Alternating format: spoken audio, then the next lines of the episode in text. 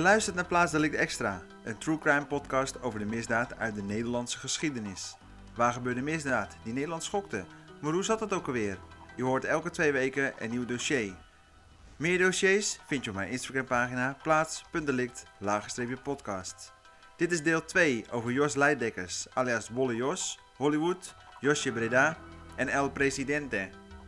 In deel 1 zijn we gestopt bij de connecties naar Jos Leidekkers toe. In deel 2 gaat het over de bedreiging aan het adres van voormalig minister van Justitie en Veiligheid. En kan je eeuwig uit handen van justitie blijven?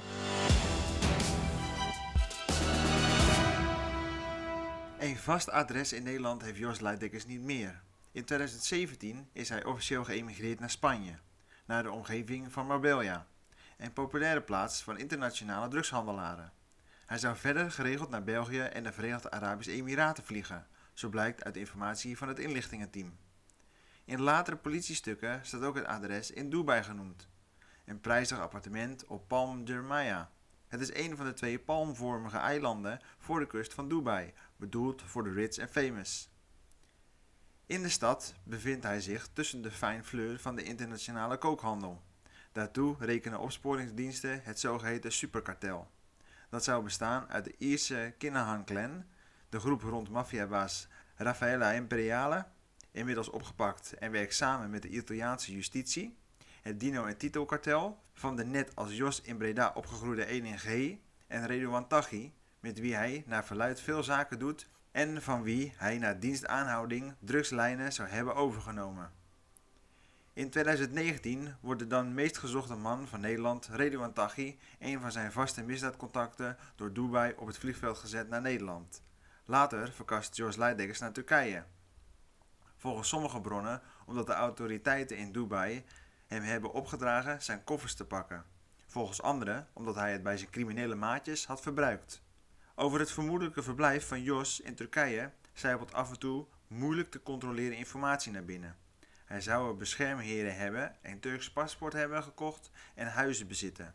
Maar of hij zich er helemaal veilig voelt, is de vraag. De voortvluchtige Nederlander zou inmiddels al miljoenen euro's aan beschermingsgeld hebben moeten ophoesten en daarmee afhankelijk zijn van zijn gastheren en de lokale autoriteiten en veiligheidsdiensten. Er gaat een verhaal over dat de groep rond Jos Leidekkers een grote partij kook uit de haven wilde halen in augustus 2020. Met een lengte van 228 meter is de neef Andromeda een flinke olietanker. Op 25 augustus 2020 ligt het schip aangemeerd aan Kai 206 van de uitgestrekte haven van Antwerpen. Omdat er gevaarlijke stoffen aan boord zijn en omdat er een geval van COVID op het schip is, houdt een brandwacht in een auto de neef Andromeda in de gaten.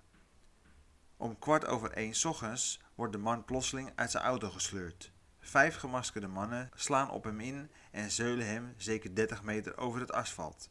Hij wordt gedwongen zijn telefoon af te staan. Bij een van de geloste containers aan wal proberen zijn onverwachte aanvallers een zak over zijn hoofd te trekken. In een paniekaanval rukt hij zich los. Hij rent naar de kade en springt in het water. Uit angst voor zijn belagers zwemt hij om de boot heen. Hij ligt zeker drie kwartier in het water. Uiteindelijk zwemt hij terug en weet hij zich op de loopplank van een afgemeerde boot te trekken. Onderkoeld en volledig onder het bloed meldt hij zich bij de kapitein van de neef Andromeda. In het ziekenhuis blijkt dat hij naast alle schaafwonden en kneuzingen ook een hersenbloeding heeft gehad. Als de politie onderzoek doet, vindt hij een slijpschijf. Met een van de containers aan wal is iets raars aan de hand.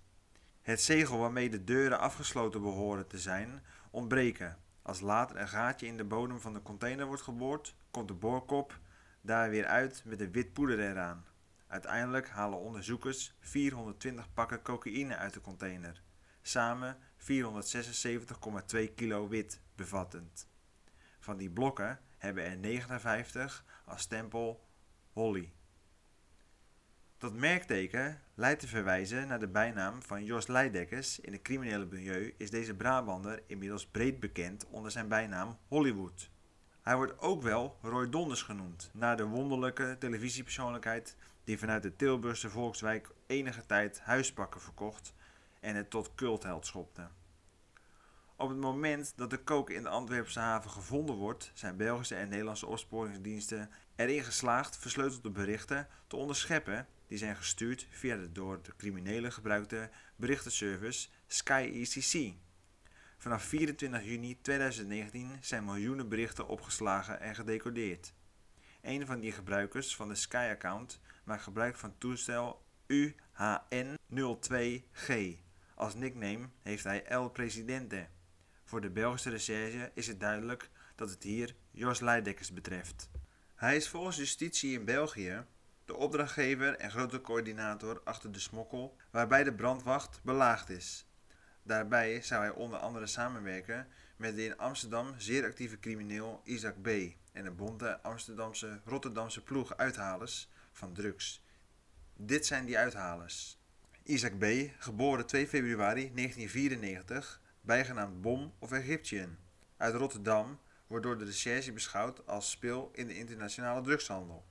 Hij zou zowel in Rotterdam als in Amsterdam over een omvangrijke ploeg couriers en uithalers kunnen beschikken. Hij speelt een prominente rol in de grote Nederlands-Belgische drugsonderzoek onder codenaam Cherokee, waarin de slordige 6000 kilo cocaïne is onderschept, terwijl de opsporingsdiensten vrezen andere partijen te hebben gemist. Zion R., geboren 3 december 1998, alias Spoortje, uit Amsterdam Zuidoost, mag pas begin 20 zijn, maar de recherche ziet hem als een belangrijke speler in de vernoemde drugsonderzoek Cherokee waarin hij uithalers zou hebben geworven en aangestuurd. In de zaak van de mishandelde brandwacht zouden Jos Leideggers en Isaac B. hem gezamenlijk aansturen en zou hij de ploeg uithalers hebben geleid. Amir S., 5 september 2000, uit oostelijk Amsterdam, kreeg begin september anderhalf jaar cel voor zijn rol in het met de Kalasnikov beschieten van een huis in de Vechtstraat in de Amsterdamse rivierenbuurt. In de nacht van 25 op 26 augustus 2020 werden even voor 4 uur 21 kogels op dat huis afgeschoten. Sommige vlogen dwars door het huis en belanden in de tuin. De 19-jarige Justin Z, die achter het raam op de bank lag, werd in zijn benen geraakt door een afgeketste kogelfragment. Een vriend die bij hem logeerde en op dezelfde bank lag te slapen, bleef ongedeerd. Evenals Justin Z's moeder, die op het toilet zat.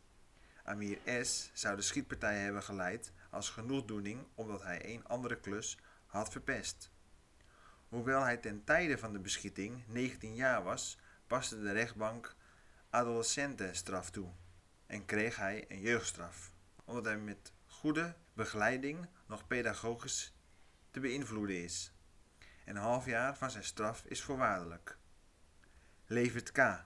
29 augustus 1999 die met Amir S. in een huis zou wonen, is een van de vele verdachten in een web aan strafzaken rond de Amsterdamse crimineel Anis B. en dienstvriendin Ayla Mientjes. Criminelen die Anis B. wilden liquideren, schoten op 16 mei in de Maasluisstraat in Amsterdam Nieuw-West zijn vriendin Ayla Mientjes dood. Die de sportieve Mercedes bestuurde, waarin haar vriend als bijrijder zat.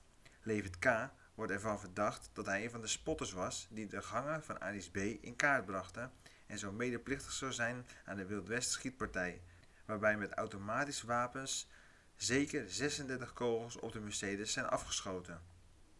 In het dossier over de overvallen brandwacht zet de Belgische politie het volgende scenario uiteen. Er is een probleem ontstaan met een container waarin cocaïne verstopt zit. Het was de bedoeling de container al vier dagen eerder te kapen als die op een vrachtwagen het haventerrein zou verlaten. Doordat de container onverwacht naar een andere haventerrein was verplaatst, viel het plan in duigen. Via een crimineel contact is op 24 augustus een CQ ingeschakeld. Een beveiligingsmedewerker van het haventerrein. Voor 150.000 euro is hij omgekocht.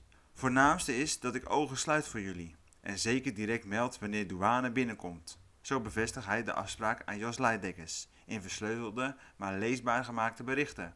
Maar als er ergens een brandwacht geposeerd staat, dan kan ik daar niets aan doen. En dan is dat een groot probleem, stuurt hij.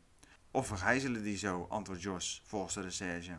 Heb SWAT-team pakken, ga zo prof op hem af. Maar liefst dat u hem wegkrijgt, tactisch, even weglokken met eten of zo. Dat laatste kan niet, Oké mannen, slecht nieuws, stuurt Corrut de beveiligingsmedewerker. Hij vertelt over de brandwacht bij de container. Die mag daar niet weg. Desalniettemin wordt het uithaal doorgezet. Als de beveiligingsmedewerker stuurt dat hij op een andere haventrein is, gaat de Amsterdams-Rotterdamse uithaalploeg van Jos Leiddekkers aan het werk. Dan escaleert het snel, valt in de berichten terug te lezen. We hebben busje gegijzeld, stuurt Jos Leiddekkers met daarachter een emoticoon van een spierbalarmpje. AK's ook binnen. Schieten, alles plat wat beweegt. Dus geen fouten, CQ. Of de uithalers daadwerkelijk automatische wapens hadden, is volgens de politie overigens de vraag. Over de gegijzelde brandwacht, die stoppen ze in een lege bak even. Niks fout doen, gewoon uw werk. Rondes rijden, als de brandwacht is ontkomen, gaat de uithalen gewoon door. Omstreeks kwart voor drie s'nachts stuurt Jos. Ze nu slijpen nog, vloer is nog niet los. En een half uur later is er stress. Ik hoor er is blauw. Waarom meldt u niks? Wil Jos Leidekkers weten. Ziekenwagen is binnengereden en politie komt ook, mannen, stuurt de beveiligingsmedewerker. Daarmee is de uithaal mislukt. Diezelfde middag is Jos Leidekkers nog steeds volgens de recherche alweer bezig met een nieuw transport, dat over 20 dagen moet arriveren. Kijk broer, ik heb een transporter gekloond, legt hij uit aan een criminele contact. De ontvanger van zijn bericht lijkt het niet helemaal te begrijpen. U snapt het niet? Kijk bijvoorbeeld, hij rijdt een wit transporter. Wij maken dezelfde witte transporter met stes en geven die aan hem. Hij doet enkel zijn platen erin en rijdt daarmee naar binnen. Weer wat later. Kan u laden 55 stuks? In september gaat het over een transport van 380 kilo cocaïne. Jos Leiddekkers is dan volgens de politie alweer veranderd van toestel. Ook zijn nickname is anders. El Presidente heet nu El Ganador, de overwinnaar. Zo gaat in het criminele circuit de naam van Bollejos rond bij meerdere liquidaties. Alles gelinkt aan een internationale kookhandel. Dat is bijvoorbeeld het geval bij de vermissing in 2018 van Henk Chris Heren in Breda. Hij verdween kort nadat een maatje van hem was opgepakt met een transporter van 472 kilo cocaïne in een busje onderweg van Breda naar Amsterdam. Geen mens in zijn omgeving die eraan twijfelt. Hij is vermoord. Gedupeerde criminele bazen zouden Henk Chris Heren verantwoordelijk hebben gesteld voor het miljoenenverlies, de stal van bronnen.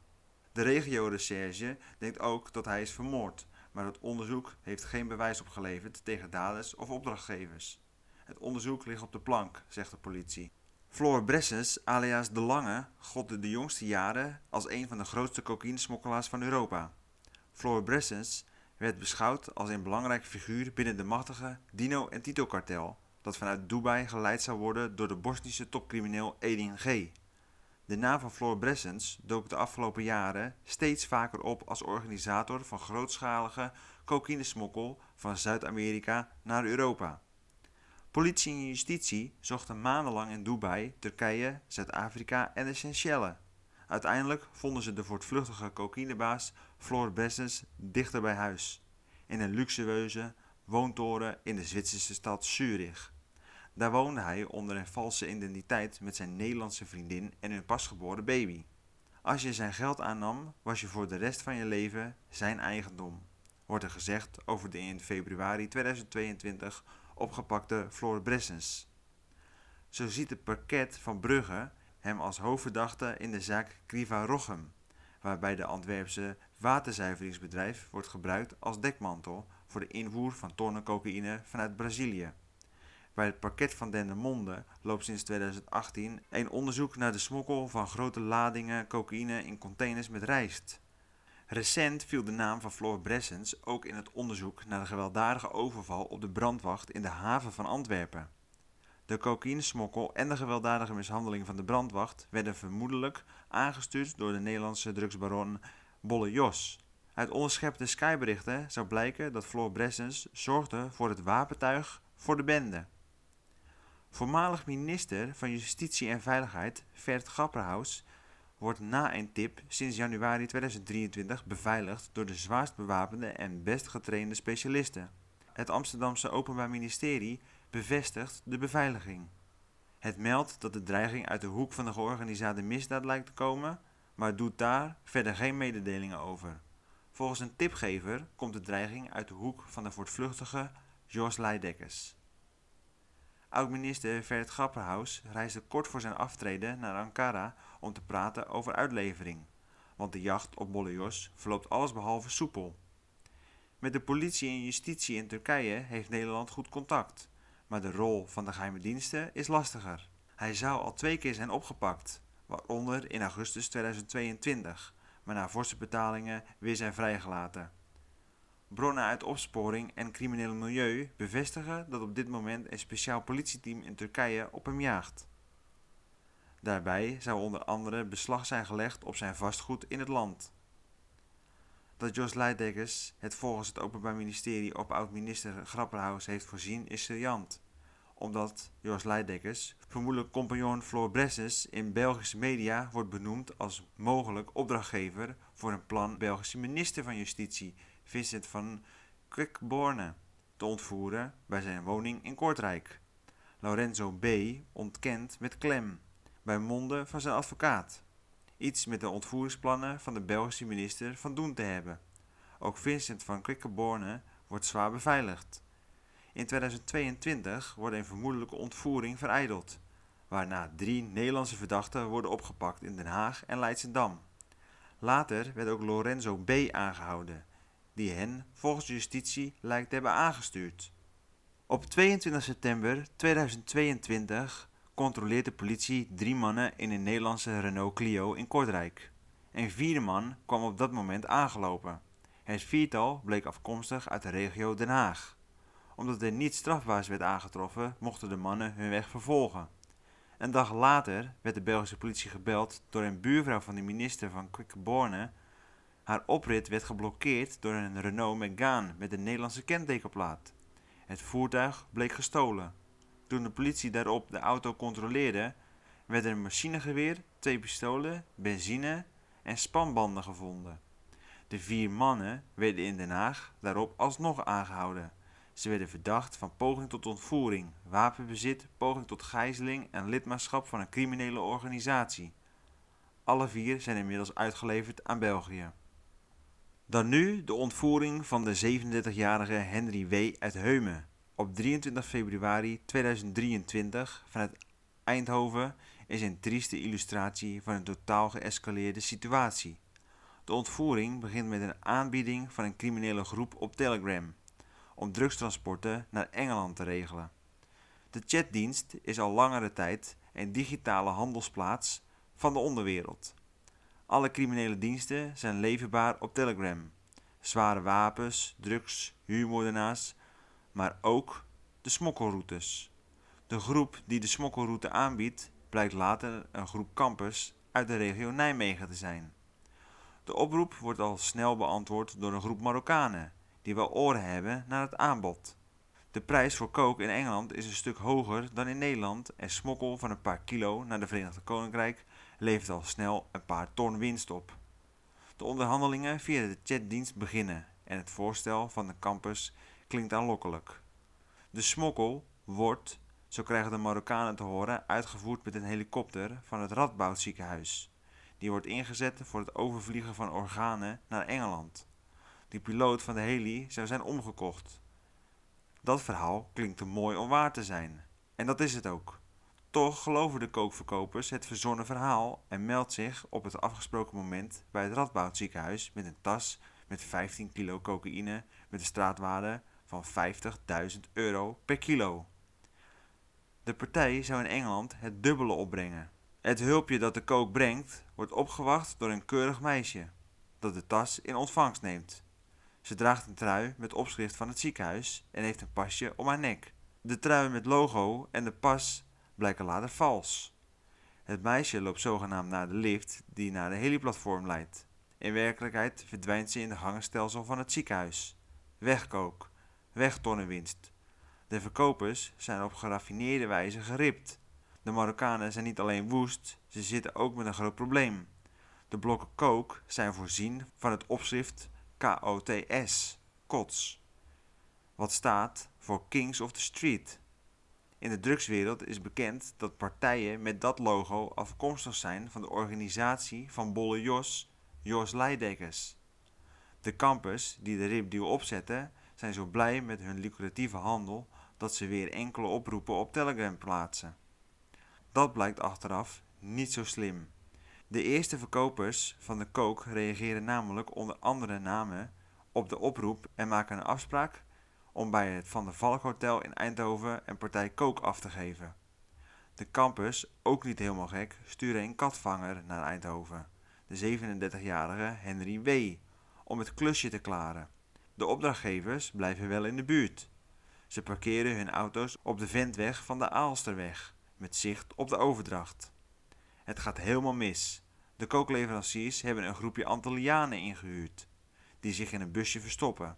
Als Henry W. arriveert, wordt hij gevraagd naar het busje te lopen om de meer dan 10 kilo kook in ontvangst te nemen. Als hij vlakbij is, wordt hij vastgegrepen en in de laadruimte gesmeten. De campers zien leidzaam toe hoe het busje pijlsnel vertrekt. Voor Henry W. begint dan een nachtmerrie. Hij wordt naar een locatie in de omgeving van Poppel gebracht. De politie vermoedt naar een voormalig Chinees restaurant in het Belgisch plaatsje. Daar wordt de heumenaar twee dagen lang gruwelijk gemarteld. Zijn oor wordt deels afgeknipt en ook twee vingers. Zijn rug wordt met een mes bewerkt. In de verse wonden wordt ammoniak gegoten. Met een scherp mes kerven de kidnappers dief in zijn voorhoofd. Als de man na twee dagen wordt vrijgelaten, is hij zwaar gewond en mentaal volledig gebroken. Hij verblijft momenteel in een door de politie geregeld safehouse. De staat heeft 200.000 euro uitgeloofd voor de tip die tot Jos Leidekkers aanhouding leidt.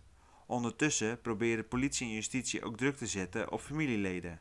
Zijn moeder van 68 en zijn zus 27 worden vervolgd voor witwassen nadat bij een inval in januari 2023 kostbare horloges, sieraden, handtassen en groot contante geldbedragen van tienduizenden euro's en buitenlandse valuta in beslag genomen zijn.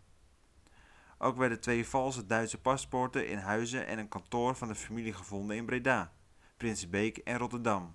Het gezin zou in augustus en december van 2022 in Turkije bij Jos Leidekkers op bezoek zijn geweest en op een luxe jacht zijn gaan varen. In maart 2023 werd ook zijn vader van 68 gearresteerd voor het witwassen van horloges, die samen 140.000 euro waard zouden zijn. Dit was plaatsdelict extra. Joris Leidekker zelf wordt inmiddels aan een dikke stapel concrete zaken gelinkt, waaronder liquidaties. Genoeg om hem voor de rest van zijn leven op te sluiten, klinkt vanuit opsporingskringen, maar dan moet hij wel worden opgepakt al hij dan al een tijd doelwit nummer 1 van de Nederlandse opsporingsdiensten. Dit is einde deel 2 over Jos Leidekkers. In de toekomst komt er zeker nog een deel 3. Kijk voor meer op mijn Instagram pagina op plaats.delict, lagerstreepje podcast. Tot dan!